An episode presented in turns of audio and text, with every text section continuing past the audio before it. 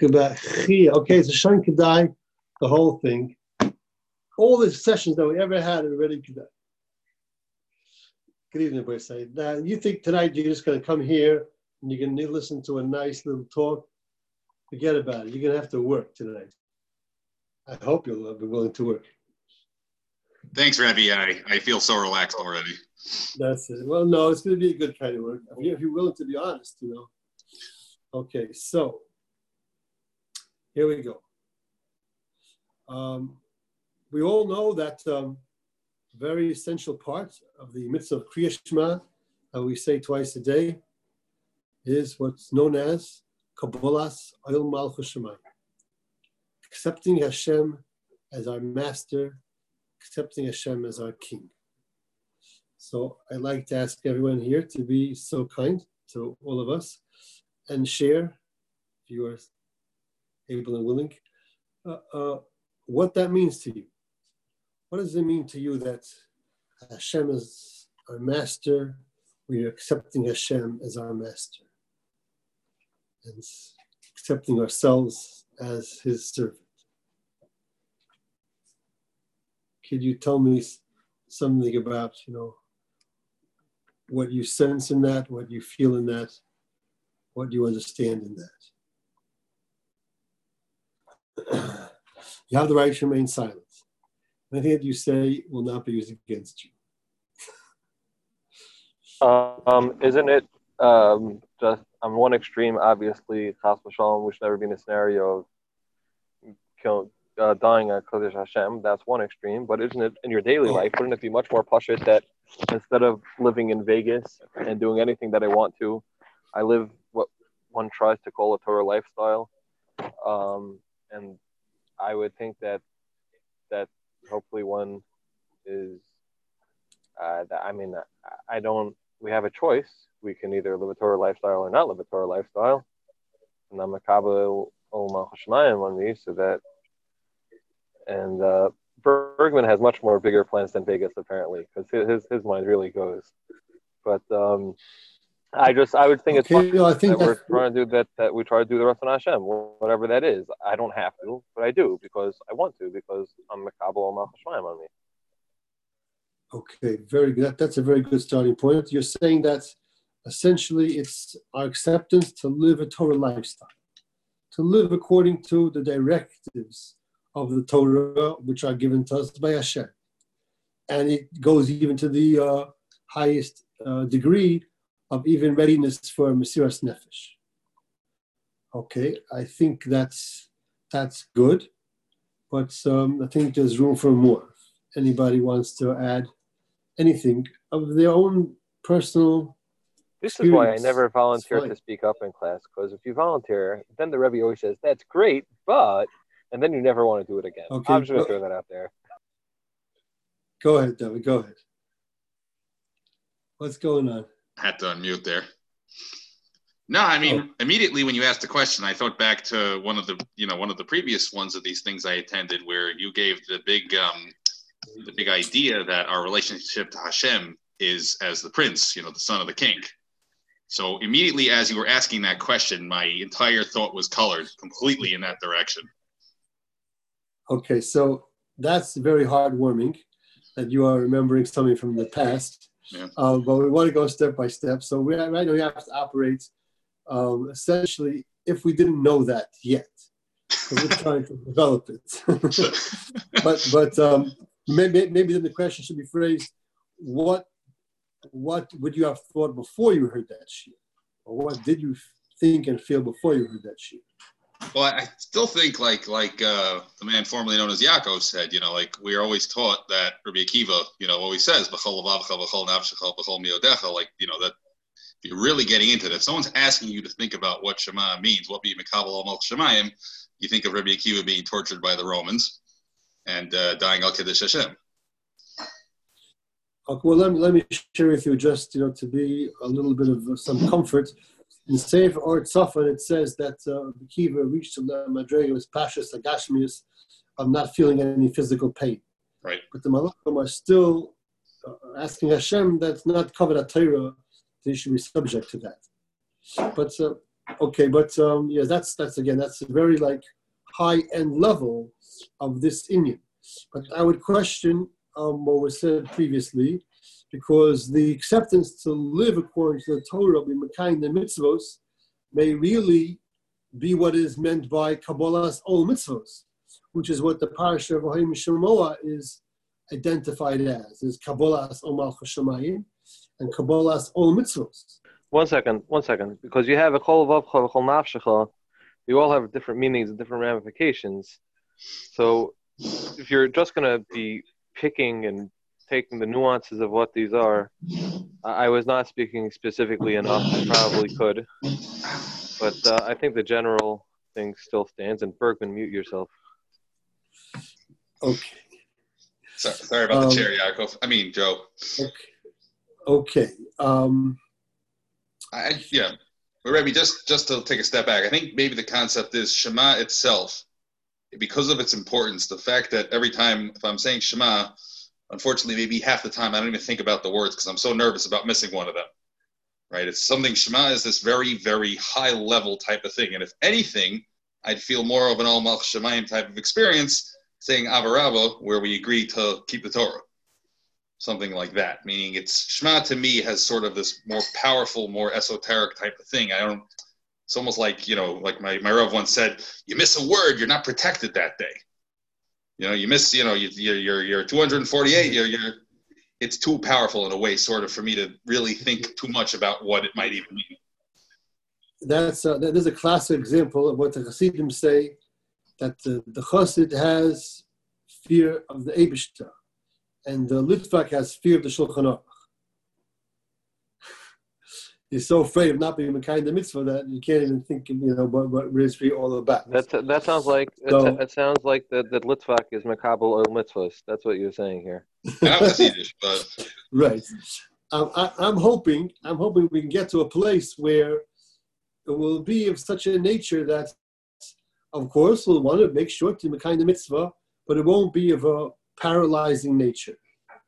So I think that what I'm really looking for is whether this this experience, so to speak, of accepting Hashem as the master, what is the nature of it for us? Is that something that we are loyally accepting, that we are trying to be good, sincere, properly behaving Jews, upstanding Jews, but not somebody that we have any kind of a real personal desire for?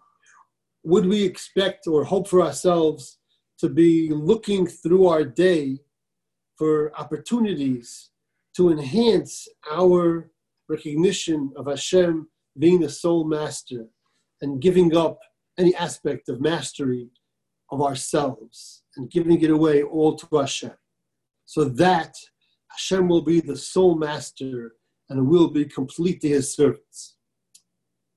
The Chovos HaLevavos teaches us in the beginning of the 8th Parashah that the recognition of Hashem as the sole master and ourselves as solely His servant is fundamental, as the first step for anything of Torah mitzvahs, of any good midah.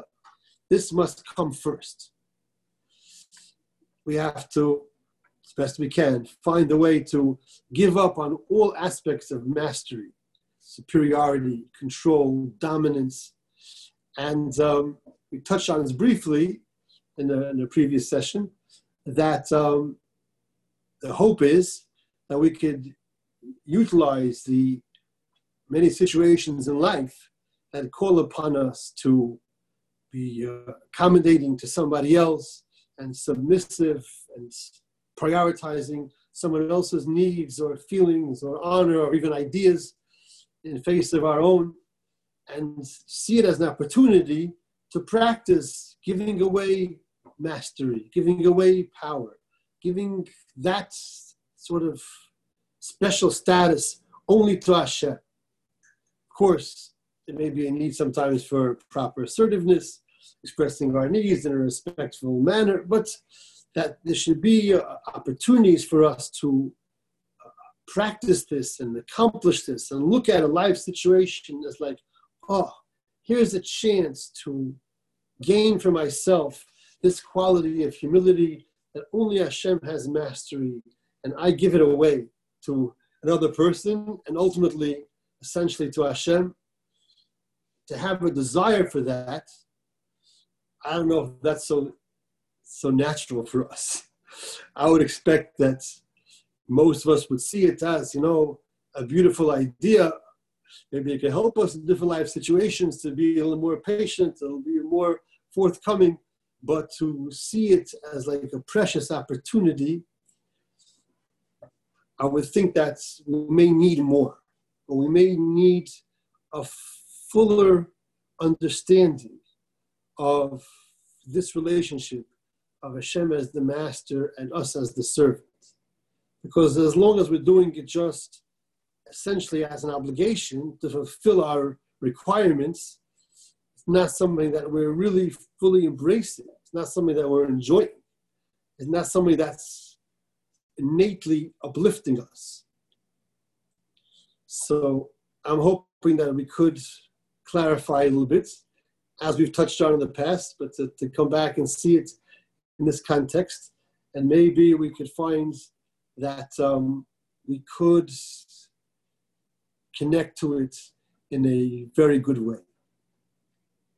Now, it's pretty, pretty simple, pretty clear that there is the aspect, of course, that being a servant to such a great master is innately uplifting.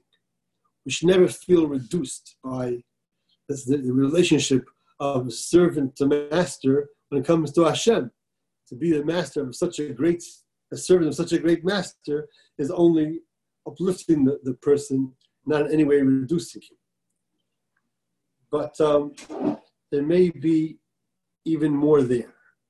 So I want to ask all of us to try to take a moment to think into what is really contained in the relationship of a servant to a master. What does that really involve? It was mentioned about, essentially abiding by the requirements of the Torah. Does that really describe adequately the relationship in the best case scenario? You have to try to imagine, the best good case scenario of relationship of a servant to a master. What is the nature of that relationship? How does the servant feel towards a master that he truly, deeply admires, respects, loves, is devoted to? If he's a true servant through and through, again, in the best kind of a situation, in the best kind of a way, what will be the mindset of that servant?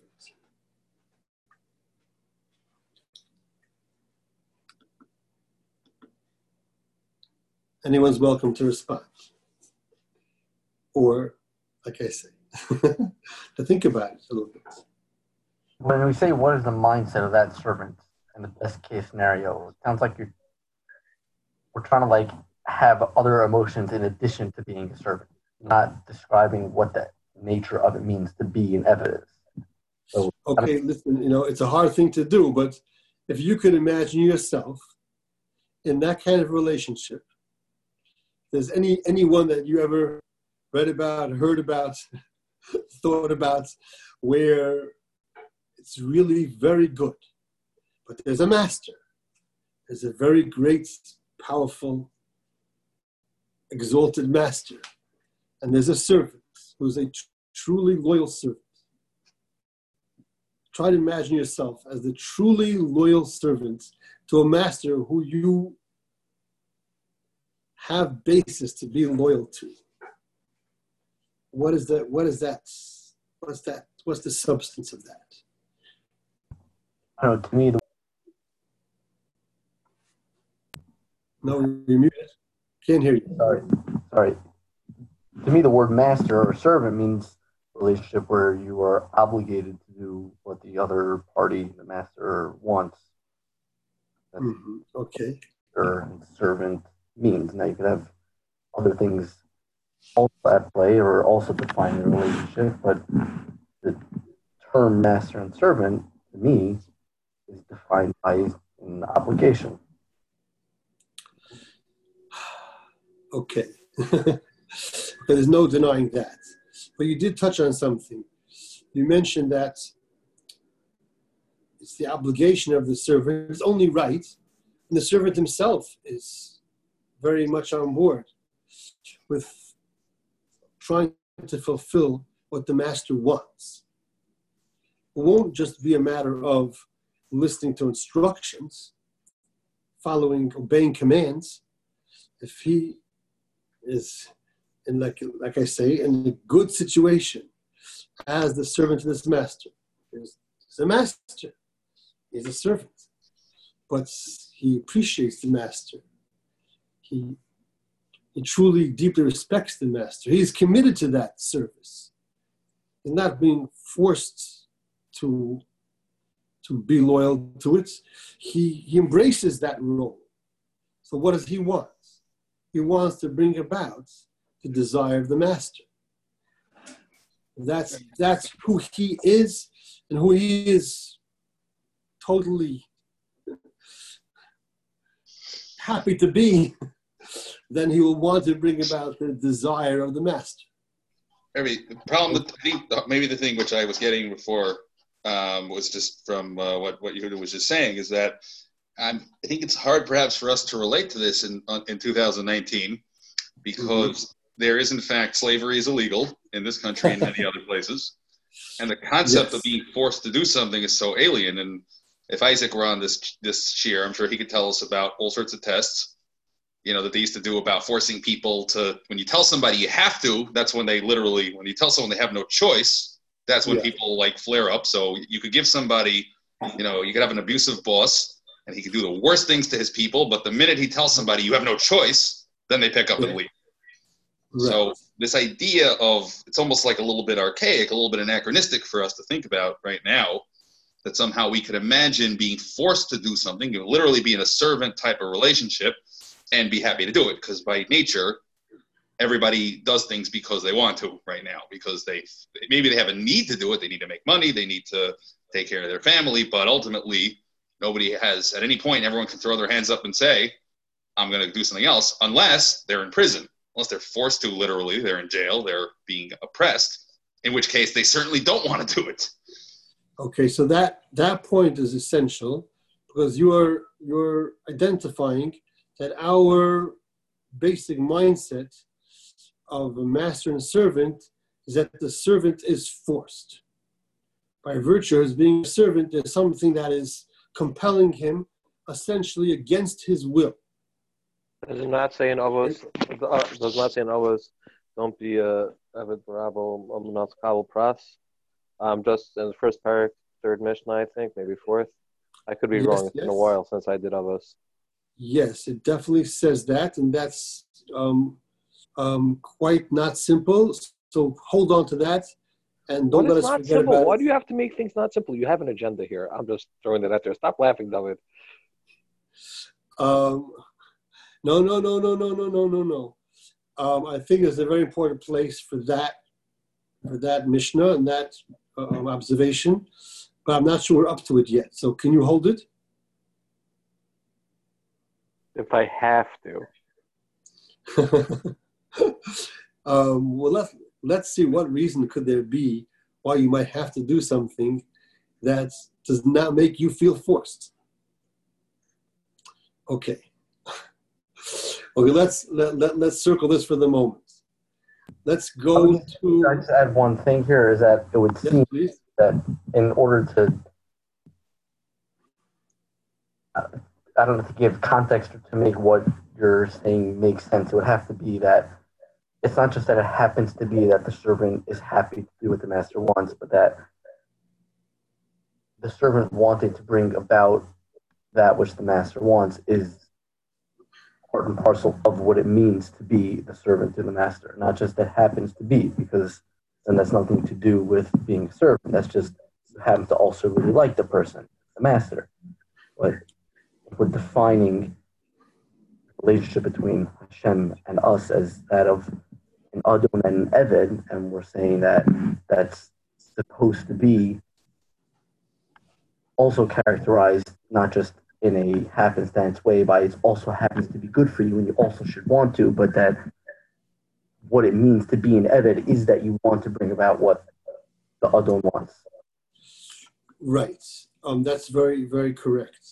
Now, again, we have to keep in mind that the human situation, the master and servant, has its limitations in terms of serving as a mashal to Hashem.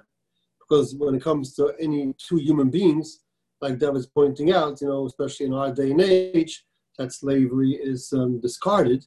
But even at any day and age, there are actually two human beings. The one who's a servant, his entire identity is not only as a servant to the master. He's in a situation where the master has control of him, has rights over him, is in a position to inspire him, to motivate him. He can have a recognition that it is proper and good to serve this master, but it would not really be possible to conceptualize so easily that the entirety of the servant's whole existence is servant to the master. Hashem came by us and Hashem, such a thing is not only possible, but is necessary. That's, as Chazal was describing, we are defined by that relationship. The master is the master by virtue of the servant. The servant is a servant by virtue of the master being the master. Our entire definition is, our entire essence is, as the servant to the master. But of course that can't have meaning to us until we understand something about the master and what it means to fulfill the will of the master. Until we really understand the master and what his will is, then we can't really understand what it means to be his servant. So let's try to figure out, how do we understand what it means that Hashem is the master and what his will is? Okay, we have some good information about that, but you know, essentially, as the most fundamental starting point, by what cause is Hashem the master? What is the most essential basis of Hashem being the master? Is the creator. He is the ultimate master because he is the one who has given existence to everything and continues to do so on an ongoing basis.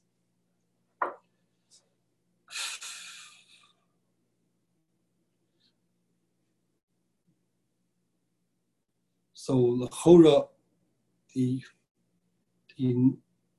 absolutely necessary next step is to understand what is the master's purpose in that creation, because that will define everything that he created. Does that sound logical, Rabbi Sai?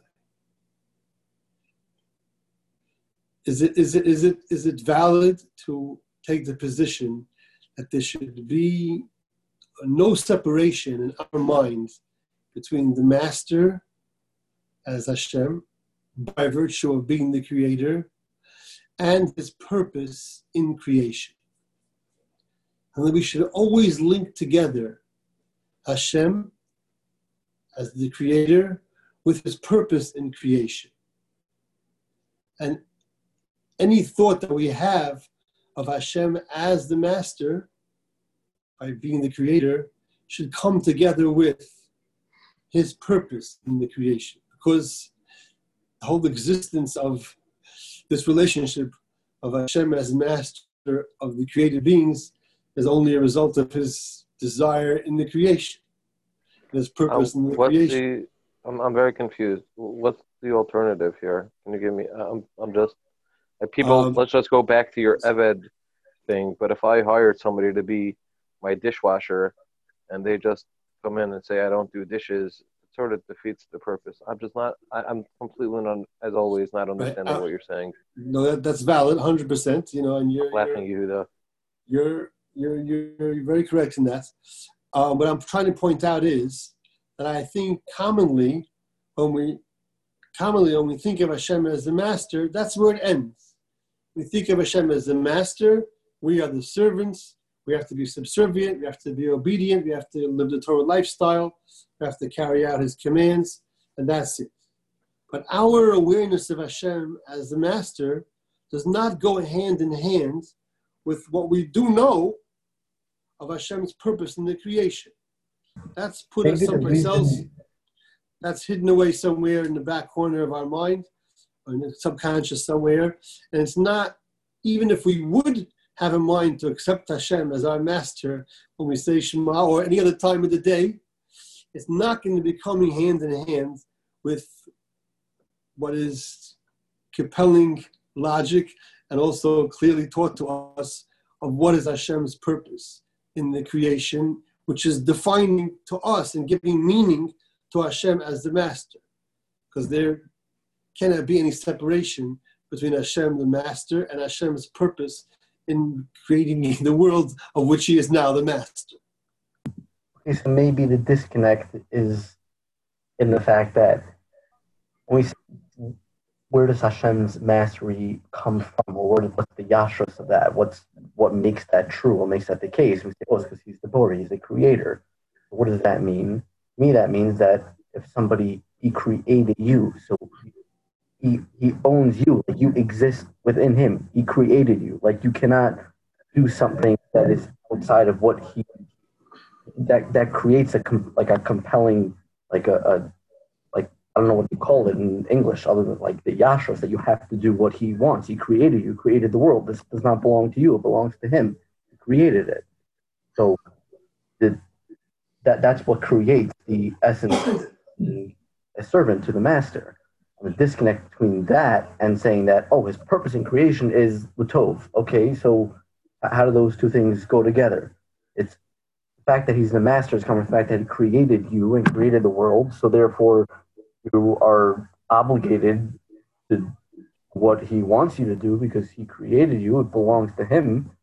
You must obey. So there's that. That's what a master is. But then, okay, He created it for you. What does that even, like, how do you even put those two things together?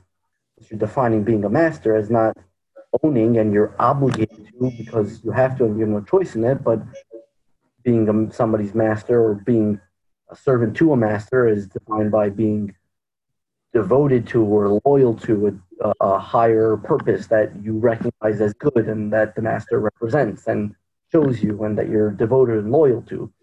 But that's not coming from the fact that He created you. It's just happens to be true. That's a different kind of that. Like, when is the mastery coming from? They created you. Okay, that's master. He's a master because you must obey because He created you. He owns you. Not master in that. Oh, I'm loyal to that because that's something that I believe in and I want to give myself to or towards or make that happen. That's a different kind of. So I'm wondering if that's even needed. Now, of course, again, it's inevitable for us to draw association from the human situation of master and servant. And in all those situations, there's rights of the master because it's some kind of financial ownership or some kind of a societal relationship that compels the servant to be serving the master. But in this situation, I have my wonderings whether that's really needed. Could be all we need is that Hashem as the creator, by definition, whatever He's created is only of His purpose. To understand our true definition, all we need to know is that Hashem is the creator. He has a purpose, and we as the servant are as Hashem himself defines it. Because he is the creator, then everything is defined by Hashem's purpose, which is by definition also of ultimately good nature. Wouldn't that also be part of creation? Would that not also be part of creation? Let me finish this thought. That's not just by coincidence, Chas v'shalom, or it doesn't just happen to be the case that Hashem's creation is of a good purpose, of a purpose of kindness. That is inseparable. Hashem, as the creator, is creating out of his Midas HaChesed, out of his desire to bestow ultimate good. That itself is all that's needed to be defining everything that Hashem created. So we, as the created being in Hashem's world, our definition, our identity is coming from what Hashem's purpose was in that creation, which is of the highest level goodness that's possible to be. Hashem's purpose in the creation is to bestow maximum good. How does that come about? Through our role, because it's achieved through our connection to Him. That's we must contribute to in the form that Hashem has established, as it must be. And that is what defines us as Hashem's servant. What about that is called being a servant? What? What about that is being a servant or a messenger? Because Hashem has this purpose, and it can only be achieved. He has given us the capacity, the responsibility, that role to play. That's mission. He has entrusted it to us. Part of the system is that there should be this relationship that's called a king and his nation, a master and his servant. Hashem has the purpose. It's not just that it happens to be achieved by us. He is giving it to us. He is already bringing us close to him by defining us as his servant to carry out that mission. But what compels it is not any kind of, that nothing needs to compel it other than the Hashem's Midas HaChesed, Hashem's goodness. But for our purposes, without even having to get this deep, it will be sufficient just to link these two things together. Hashem as the master, because he is the creator, for what purpose? To give to us the maximum good that can possibly be achieved and received through our coming close and connecting to Hashem through our efforts, and through our likening ourselves and being able to be connected to Hashem and connecting ourselves with His help to Hashem. So when we think in terms of Hashem as the master, we can combine it, and we should combine it. It would seem to be only proper to combine it in order to understand it, for it to be meaningful to us. Hashem is the master who created the world to bestow the maximum good to us by our connecting to Him. So whenever we think of Hashem as master, we're thinking in terms of Hashem's midah of chesed to bestow infinite good, maximum good. That would be something I would think that we want to be in touch with very, very much. Of course, I'll be playing a big role in achieving that purpose. That will also be a great means of connection to Hashem to be able to receive all that infinite good. But even as the foundation of it, as Derech Hashem describes, we need to recognize Hashem as the master who has this purpose, and ourselves as the servant who are given that mission, who are entrusted, who are empowered, who are given that definition with such an initial closeness, such that thereby it can be accomplished. We may not necessarily have to understand why it could not be accomplished otherwise, but this is what the Torah is revealing to us. It needs this relationship for it to be accomplished. It needs this starting point of our already being given the mission from the very outset, to be the ones to bring it about, and we could then embrace it fully to be able to achieve it as Hashem wants it to be achieved. But again, the essential ingredient is any opportunity that we have to recognize Hashem as the master should be an opportunity to recognize Hashem as the one who wants to bestow to us the maximum good by our connecting to Him. And then the goodness of that, the beauty of that, the innate truth of that is enough to compel everything. The only thing that's added is that we know that we have this identity from the very outset, and we need to strengthen that identity, to embrace that identity. We are the ones who Hashem has entrusted to us, His purpose in creation, His ultimately good purpose in creation. We are the ones to bring it about. Now we can come to Yaakov's question about to be avodah mishamshem shalom manas lekabel pras. Yaakov, you still have the question? Honestly, I have no idea what I have anymore. Okay, allow me to summarize. I would go off of that question. I would just go into the next one, which is again. I literally don't understand the nuances you're saying, because I'm sure you're saying some, but if HaKadosh who created us to be people on His world, and we don't believe that Hashem created the world and ran away, so every time that we do anything that HaKadosh Baruch Hu has had planned for the world when He created it, then we are shutvin in creation, as we know many places in Chazal. Mm-hmm. That we can be shutvin in creation by keeping Torah and learning Torah, and I have no idea what you're saying other than not that. Okay, so can I add to that real quickly? Absolutely, go right ahead. So I think my concern here is, I think what we've been dancing around all night is, whenever we think of any of these concepts, what do we know and what don't we know from all the other parts of Chazal, right? If you're thinking about something on a very elementary level, so are you forgetting everything else? Are you forgetting the fact that Perkei Avos exists? Are you forgetting the fact that, we know what the Gemara says about different things? Like, that's the problem. It's like we're isolating specific points, and are we keeping everything else we know in mind, or like how are you relating all that? That's where I get lost. Okay, that's a very, very important question.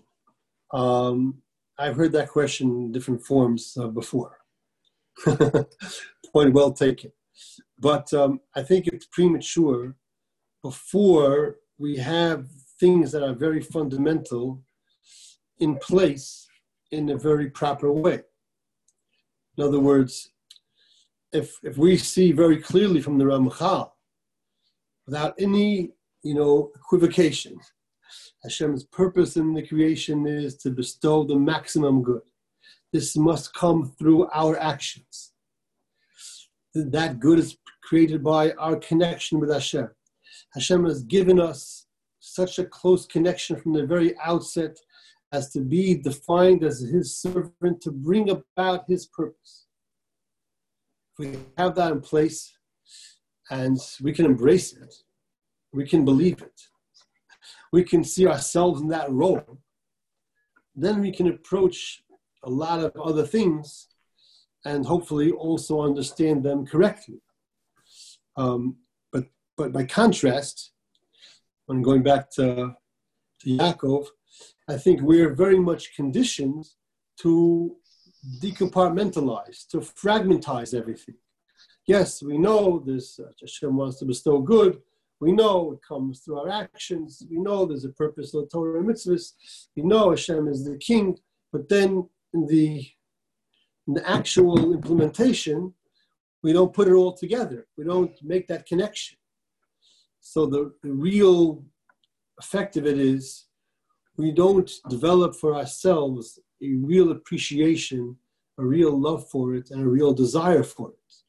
So we're relating to being good Jews as for essentially fulfilling obligation that we have to do, even if it's not of a of a pleasant nature or a self-degrading nature, chas v'shalom, but not essentially of uplifted nature. It's not embracing maximum good nature. We see it as, okay, this is our job and we'll fulfill our obligation. We're a servant, we'll be a loyal servant and serve the master like we're supposed to. We'll do what we're supposed to do. And I think in that form, we are sort of, at best limiting, at worst distorting it. Because if we can understand it in its fullness, that the whole Torah is Hashem's purpose of giving us the maximum good, and this is what we're charged to bring about, that is what it means that Hashem is the master, the creator, for the purpose of bestowing the ultimate good to us, that we are given the mission to bring about, then it will be very different, kind of a engaging that mission. I'm going to think, Rebbe, if you don't mind, I'm going to build on David a little bit. Because David, I think, was asking good questions there, and I'm now just going to ask a question which, don't swallow your gum too much. I think it's imperative that we all learn Nefesh HaChaim, to understand what the tachlis is in life in a real way, and to get the bigger picture of how everything works, and how the nefesh works, and the neshama works, and the ruach works, and all these things that we in Chovos HaLevavos ignore because we can't hack it. And I think I really think we should do that. And then after that, we should go do some Shem Yishmol, and maybe we should start doing Zara on Shabbos, because I think that this is all important to get the big picture. And the Siva Shalom. No problem with that either. I'm not your typical Chovos HaLevavos guy. Carry on. Okay. Now, I think that point is also very well taken, that the more that we understand of how Hashem's system is working, the better that we can really connect to it and appreciate it and engage in it. And that can apply to any single mitzvah. The more that we understand how it's working to bring us close to Hashem, the better we're able to do our job in trying to make that happen. So I guess to sum it up, I'm just sort of offering the suggestion. There you go. I'm offering the suggestion that we should try to make this connection in our mind whenever we can, whether in Kriya Shema or just walking down the street. Hashem is the absolute master, to which we relinquish all mastery. We're happy to do that. We're looking forward to opportunities to do that. To recognize Hashem as the master by virtue of his being the creator, which is for the purpose of bestowing the most good possible out of his infinite chesed. And our role as a servant is to bring that about.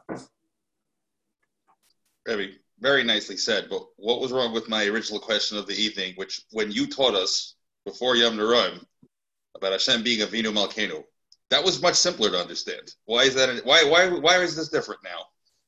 Why does that need to change?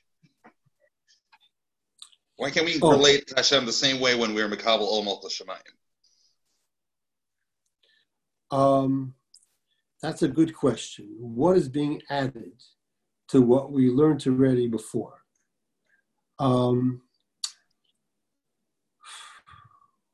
Let me think about that.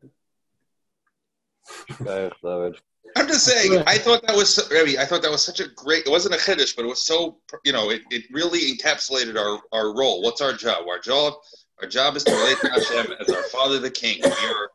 We are subjects of the King, but He's also the Father. Therefore, we understand we have a role to do. We have we have to behave a certain way. We have to act a certain way. Why is that any different? We're being Makabel Ol Malchus Shamayim. Why would we not approach that with the same thing? I am a prince who has a job to uphold the will of his father, the king, and to be a good example and to do all the other things that, the son of the king has to do. So, but let me ask you, what will essentially be driving it in that mindset, in that form? What will be driving me as the son of the king to fulfill everything that the king wants? That was what I think. What's that going to be made out of? I think that was their chiddush at the time, which is that the son of a king has a unique relationship because he is both a son and a subject. It almost blurs the line so perfectly because he is both a subject, so he has an obligation, but he also has a familial connection. That's all good and that's all correct, and we need to use those mishalim, absolutely. Right now, believe it or not, I'm trying to simplify it. It doesn't sound like that. I'm trying to simplify it, make it very simple. What does it mean that I am the servant? My entire definition is defined by Hashem's purpose in my creation. That's all that I am. I am nothing but what Hashem wants, what Hashem intends. Like Mishal Hashem says, how does that answer what is my chova? Because my obligation, my role, my being, my whole self can only be what Hashem had in mind. Now, if Chas v'shalom Hashem had in mind something that would be unpleasant, we'd be in rough shape. But the good news is that what Hashem had in mind is something that is maximally good. So my entire definition is to bring about Hashem's plan of maximum good. That is my entire definition. That's all that I am. That's what Hashem is to me, the Creator who created the world for the sake of bestowing the maximum good. And that's what I am to myself, the one who is able to bring it about, which is the entire definition of who and what I am. Nothing more needs to be said. Do we understand? I think maybe to Yaakov's point before. Do we understand what our job is? Do we really understand what Hashem is really telling us to do? Like, do we really understand what Hashem's? We have to, by definition, we need to use these mishalim and use these things to try to perhaps. Yes, absolutely. We do not know what Hashem means by giving us the greatest good in this world. We don't know what the Ramachal had in mind. Halvai, he didn't know what Hashem really wanted. Well, you know, of course, like he tells us, the place of the ultimate achievement is alam hazeh, but even alam hazeh can be achieved to a certain degree, and we can't know how much until we give it a chance. So until we really have this in our mind, very well associated and ingrained and embraced and identifying ourselves that way, we don't know how good it will be in alam hazeh. But my hope is that it could be very good. But I think it's something different. To be able to link together Hashem as the master equaling for the purpose of bestowing maximum good, I think is a different kind of mindset. I could say for myself, I don't think I ever tried to make that direct association. Of course, we've touched on it, we've talked about it, but then it should be going hand in hand, inseparable. Hashem is the master by virtue of being the creator for his purpose in the creation. Creation and purpose should not be separable. They should be inseparable in our mind. Hashem, creator, master, to bestow maximum good through connection to him, by our effort. Can I ask you why? Why is, I don't want to get confused again, but and maybe you answered it and I'm just not getting it. But why are we focusing on the good midah as opposed to any other midah, which Hashem has many midot of? Like, what part of that is that from the Shachniya? Like, where is this? Excellent. Thing? There's so many midot. We could also say he's also the Dayan. He is the king of judgment, which is not so good to look at. Excellent question. Why are we focusing on the midah of Hashem's good? And I believe there is a pretty straightforward answer. Because the Ramchal tells us, like Chazal tell us, the entire creation was for the purpose of Hashem's desire to bestow good. So when we talk about Hashem as master, as the creator, he also still created the world from Yitzhadin. I'm not trying to be difficult here, but he also created the world with Midas HaChesed in, and that's not to pretend otherwise. Okay, that's touching on David's question about what about all the other Chazal? Exactly, but it's more specifically about. But this is more pointed to what you're saying, which is that you're telling us that we should be focusing on this. I'm not saying it's a bad thing, definitely for one's psychological well-being, one should definitely not be focused on the din part.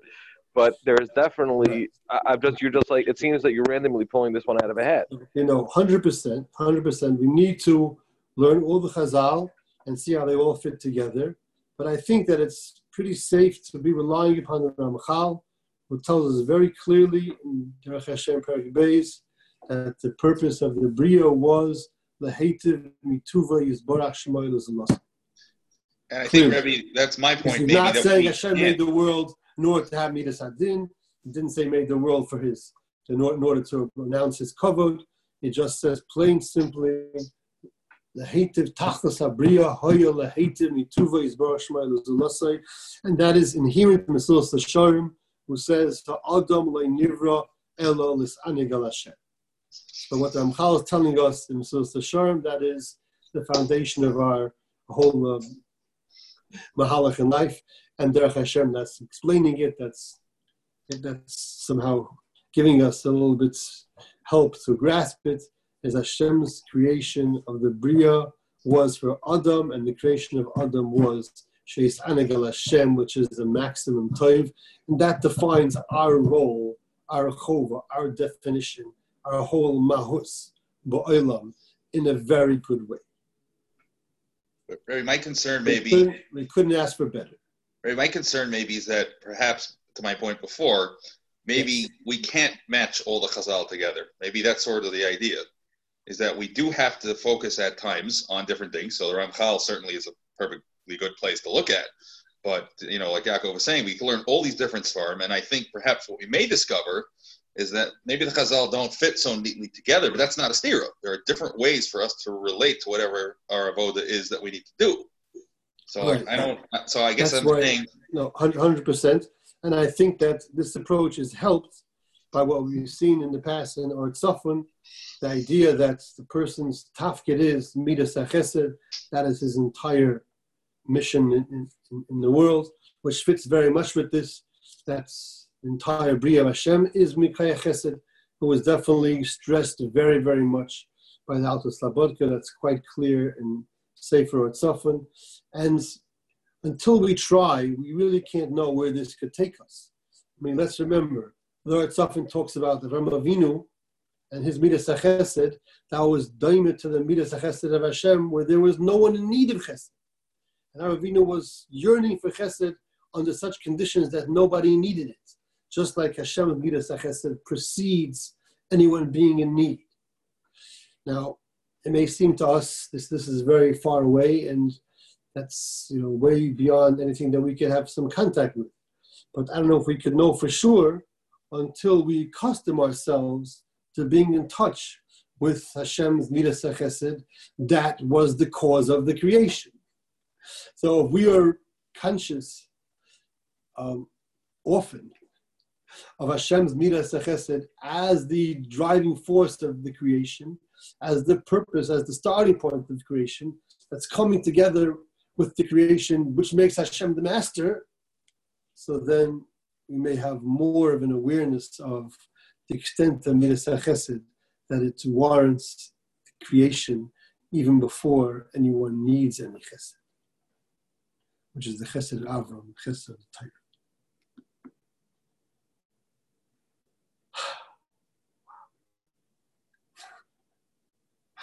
So I'm just suggesting to this very close-knit group that this is an approach that's worth attempting. I don't think that there's any overt danger in it, Baruch Hashem, and I think that the potential good that could come from it could be a lot.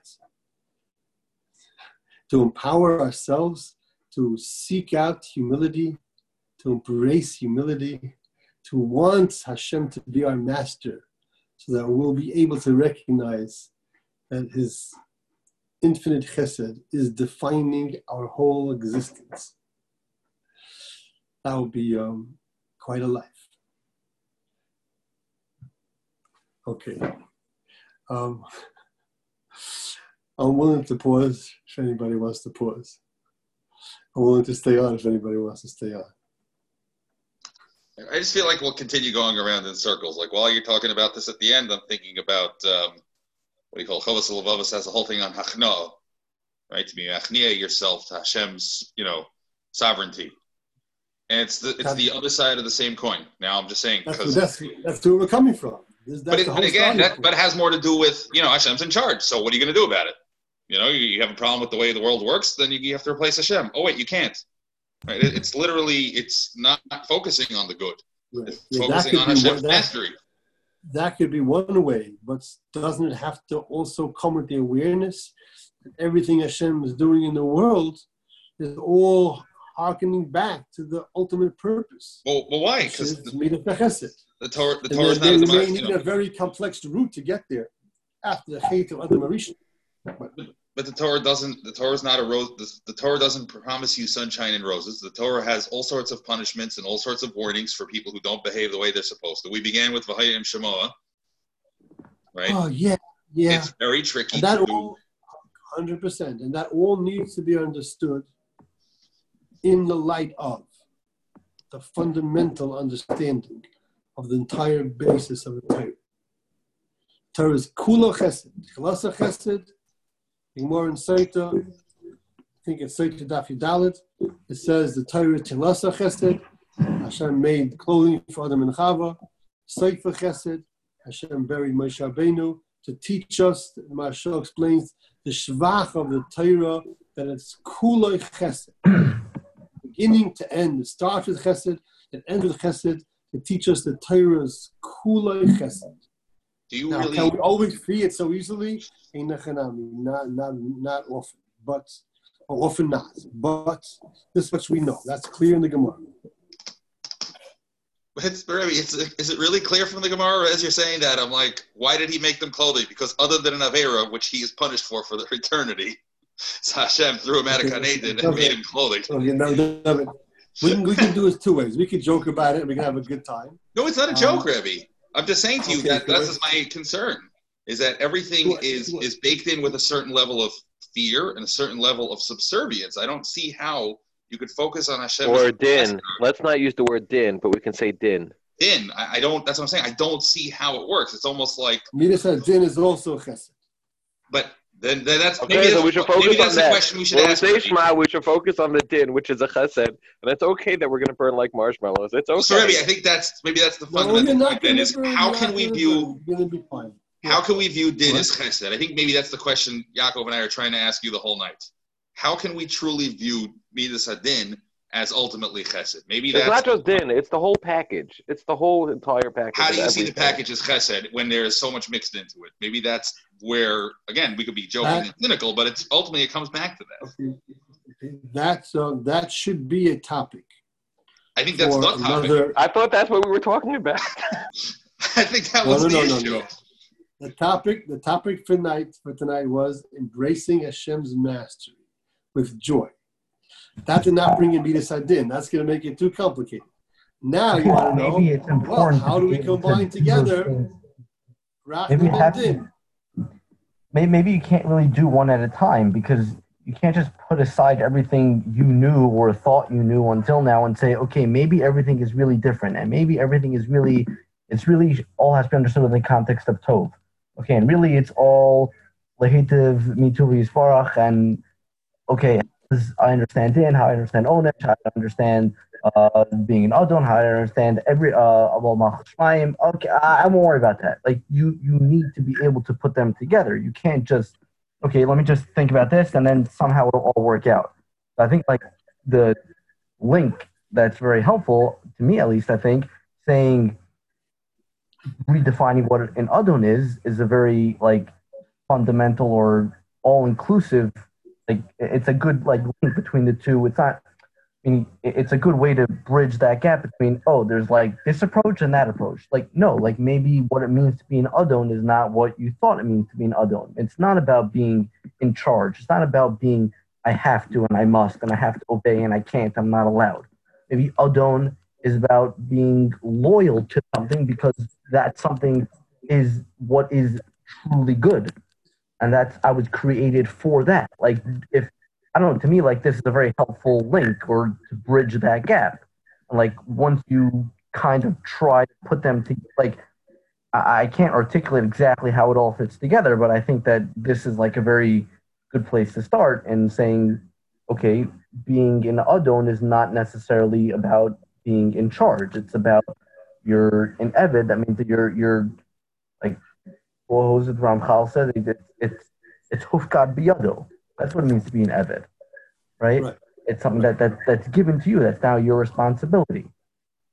That's like maybe like a very good way to start to bridge the gap. Like all the questions, how exactly does it fit together? Like, I don't know, maybe I'm just repeating what you're saying, but like, sound like you're saying, Kate, I don't know exactly how to answer all the questions, but if this is the starting point, then the questions will maybe like, will fall in, answers will, I don't know, fall away, or everything will fall into place, sort of. Yeah, and I think it's pretty well based from the Ramachal by Tzitzis. There's a lot of things need to be understood, but Ramachal has other Sfarim. This piece in Derech Hashem, or these couple of pieces, is not the entirety of his, collected writings by any means. When you get to the point of being able to understand Sefer Das Tevunos, that might be helpful in understanding why there needs to be Ra. Hashem's whole plan and entire progression of history leading up to the final Gula. But from a little bit that I looked recently, we may, need some good preparation to be ready for that, because it's not simple stuff. But wherever we can find that can help us, yes, it's Shankadai to try to bring to the table. So I'll ask anybody who is aware of good Torah sources to help explain the combination of Chesed and Din to bring it to my attention.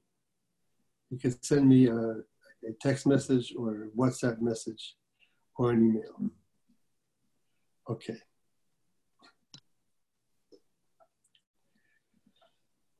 I'm glad you didn't ask about Tzadik Baralo. You must have a title.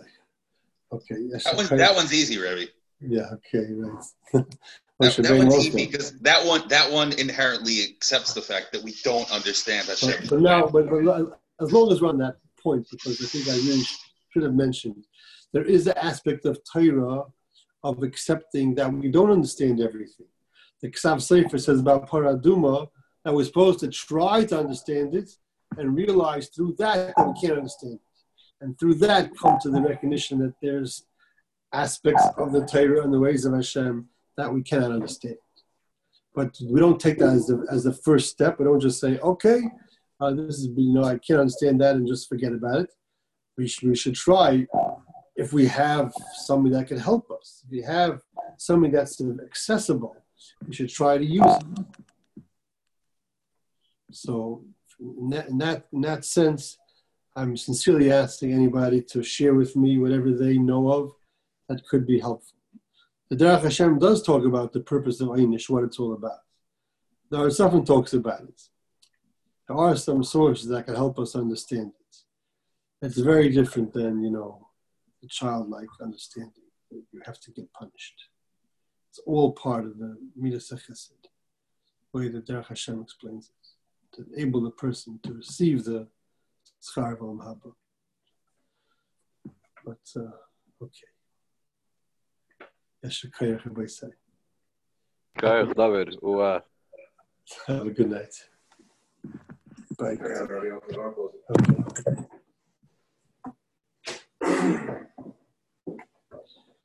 Okay.